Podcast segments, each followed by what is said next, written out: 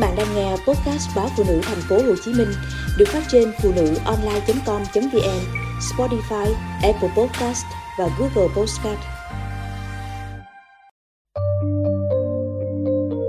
Hãy cho con 12 năm hạnh phúc. 12 năm từ lúc bước chân cho lớp 1 cho đến ngày tốt nghiệp lớp 12 là một khoảng thời gian mà con người lớn lên nhanh nhất. Qua tuổi 18, sự trưởng thành ập đến như một đòi hỏi tất yếu. Rất nhiều đứa trẻ không thể gánh nổi tuổi trưởng thành bởi suốt 12 năm trước đó, những quyết định quan trọng nhất trong đời đều do người khác làm thay. Chọn trường học là một kiểu quyết định như vậy. Nhìn sự cạnh tranh khốc liệt mỗi đầu năm khi các bậc cha mẹ chọn trường cho con. Cảm giác sợ hãi trong tôi lại sống dậy. Tôi là một đứa trẻ hướng nội Mãi đến sau này tôi mới nhận ra điều này. Nhưng cha mẹ tôi nhận ra từ lâu. Khi tôi khó kết bạn Chỉ thích ngồi yên trong lớp đọc sách Suy nghĩ.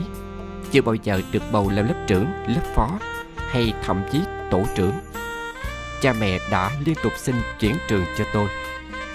Mẹ nghĩ sang trường mới Tôi có thể quên những thất bại ở trường cũ Và có một khởi đầu mới. 12 năm, 6 lần chuyển trường Tôi bơi và bơi liên tục trong những bể bơi mà cha mẹ đã ném tôi vào với những suy nghĩ rằng chỉ muốn tốt cho con. Tất nhiên, tôi luôn cố gắng. Đứa trẻ nào mà không cố gắng cho được khi có những bậc cha mẹ tuyệt vời chỉ muốn tốt cho con. Làm sao không lây niềm hãnh diện khi mình được vô trường tốt? Làm sao không cố gắng khi vô trường tốt? Làm sao không tự hào khi khoác lên người bộ đồng phục trường điểm của quận của thành phố. Cố gắng của cha mẹ thật đáng khâm phục. Đâu phải ai cũng giành được một chỗ tốt như vậy, hiếm như vậy cho con. Nhưng cha mẹ tôi cũng như nhiều cha mẹ khác đã nhầm. Tốt, hiếm, không hẳn là hạnh phúc.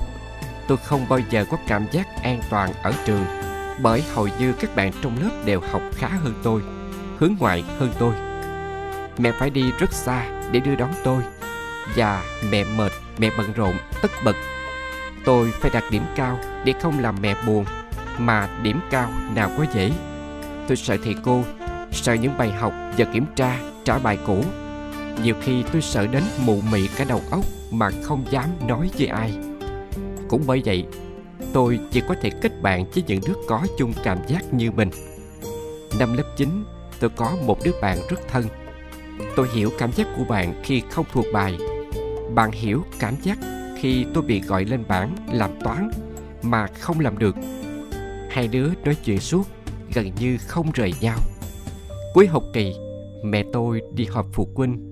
Kết quả, hoặc tôi chấm dứt ngay với bạn đó, hoặc tôi chuyển trường. Theo mẹ, cái tôi cần là vào được trường cấp 3 xịn, chứ không phải bạn bè kiểu ấy.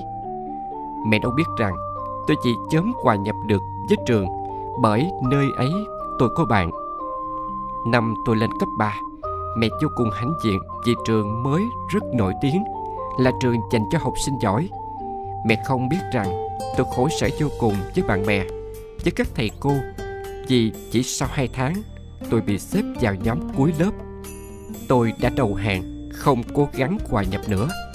Học lực của tôi tụt dần dù cha mẹ đã đưa đón tôi đi học thêm, học kèm Tôi chán nản mỗi ngày đến lớp. Vì tôi biết thầy cô sẽ chăm chú vào tôi Gọi hỏi bài, mời lên bảng. Thầy cô cũng muốn tốt cho tôi thôi mà. Tập trung giúp tôi để cộng điểm thêm thôi mà. Đó đúng là cơn ác mộng từ những người tốt mà không hiểu mình. Khi lớn lên rồi Tôi thôi quán trách cha mẹ về vụ học hành. Nhưng 12 năm học của tôi đúng là thiếu vắng hạnh phúc chính những nỗ lực muốn tốt cho con của cha mẹ tôi đã gây ra bất hạnh. Bởi những nỗ lực đó biến tôi thành một đứa trẻ không tự quyết định và hay đổ lỗi. Có lẽ hơn ai hết, cha mẹ là người hiểu rõ nên để con học ở trường nào là phù hợp. Nhưng đó là khi cha mẹ không bị chi phối bởi sự cạnh tranh, bởi sĩ diện cá nhân. Suốt 12 năm, không phải chỉ riêng tôi mà đứa trẻ nào cũng chưa đủ lớn để đấu tranh cho quyết định của mình sự thay đổi chỉ có thể đến từ người lớn. Để có được hạnh phúc suốt 12 năm là khó.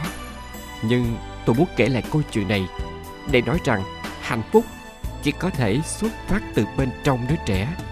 Hãy lắng nghe và tôn trọng đứa trẻ ấy trước khi trùm lên chúng chiếc khăn chỉ muốn tốt cho con.